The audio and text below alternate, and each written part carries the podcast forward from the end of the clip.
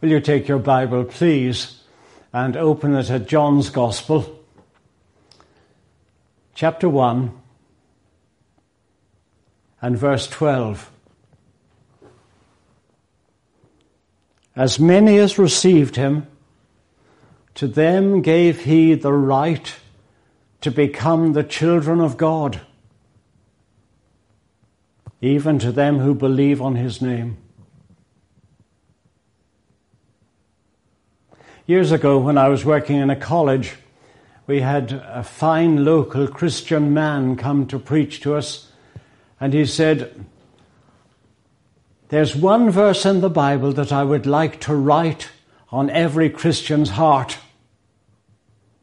And actually, he chose a verse from Proverbs, Proverbs 4:23.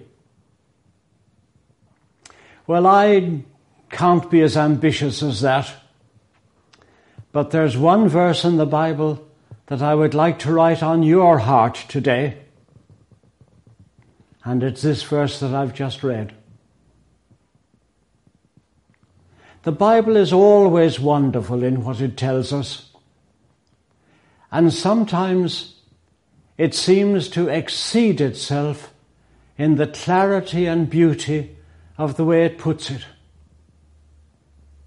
So here we have John 1:12. Please God write it on our hearts. As many as received him, that's Jesus. As many as received him, to them gave he the right to become the children of God, even to them who believe on his name. Now I bring you a picture, a person, and a promise.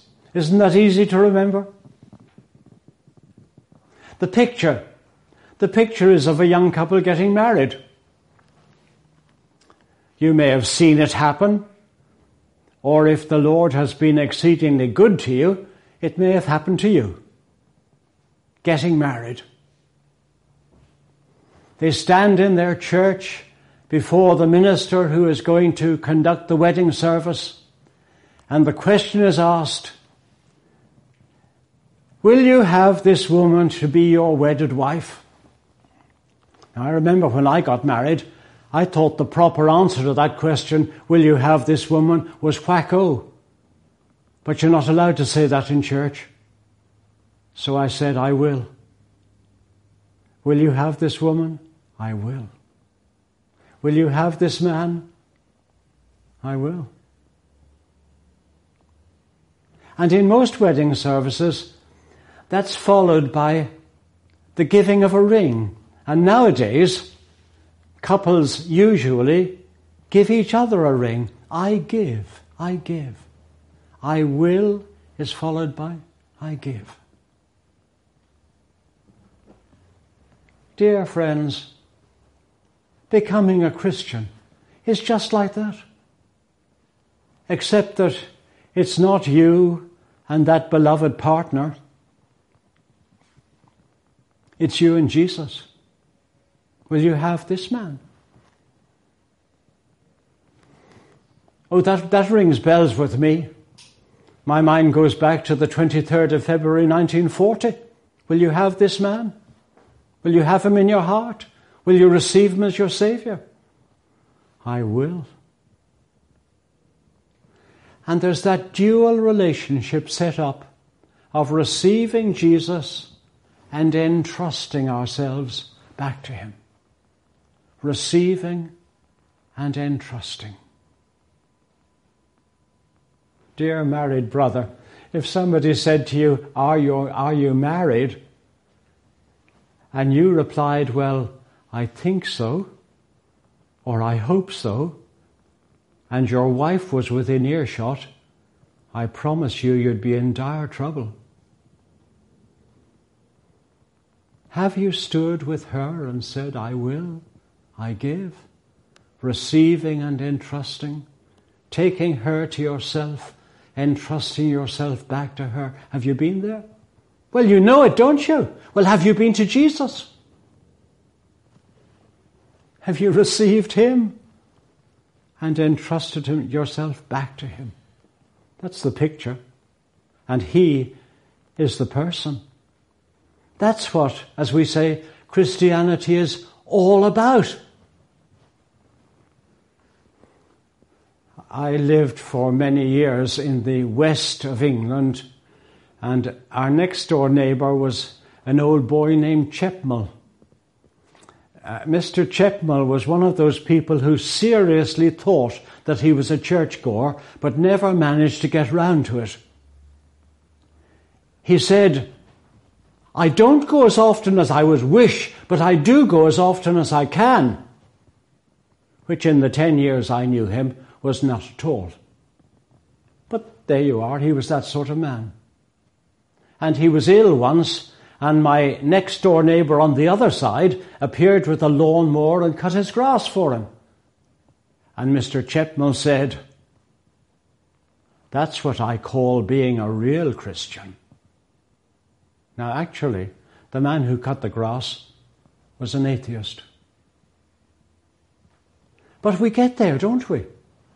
We confuse being a Christian with doing good, being good, trying hard, not hurting anybody, and all those other things that people say, and that awful one, doing our best, which we only say when we know we haven't done our best but have fallen short.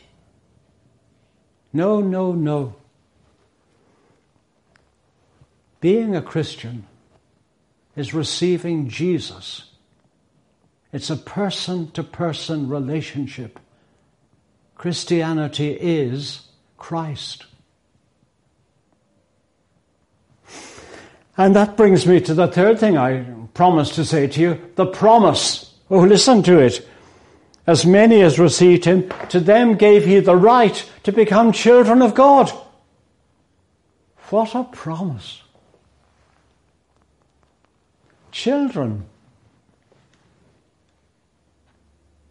Connected by parentage and childhood. An irreversible, unbreakable relationship that can never be undone. A parent may become ashamed of a child. A child may, may become exasperated with a parent, but nothing can undo the relationship. And the Lord Jesus Christ, when we receive Him, when we entrust ourselves back to Him, He brings us into an unchangeable, irreversible, unbreakable relation with God. And not even death can undo that relationship.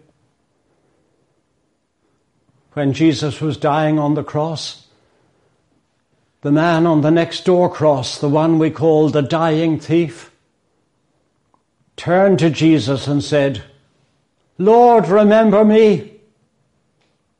And Jesus' reply, it's one of the most important things in the Bible. He didn't say, You haven't time now to lead a good life, so you're out of the situation. He didn't say, You've never been, a, been to church, so you can't get into heaven. He didn't say, You've never been confirmed or baptized or been to Holy Communion, as though they were the entrance to heaven. All the man did was say, Jesus, remember me. And Jesus said, Today you will be with me in paradise. That's the sort of unbreakable, irreversible relationship that Jesus sets up. Something that guarantees our eternity. However long the Lord may allow you to live on earth, eternity is forever. Whatever problems we may face on earth. The great crunch problem is on its way and we will never evade it. We're going to die. And Christianity is the only religion in the world that will teach us how to die without being afraid. Today, you will be with me in paradise. Well, of course you will Because if you've come to Jesus and received Him, and you've given yourself back to Him, and so to speak, you're married to Him, He belongs to you and you belong to Him, then we're safe for all eternity. The great transaction has taken place, and He has made us the children of God. Do you remember the prodigal son? Actually, it was the prodigal father because the boy wouldn't have any money to spend except the father gave it to him. But that's another story. When this chap who had wasted his life and his money came back broken, desolate, the father said, This, my son, was dead and is alive again, was lost and has been found. In Jesus, we become the children of God.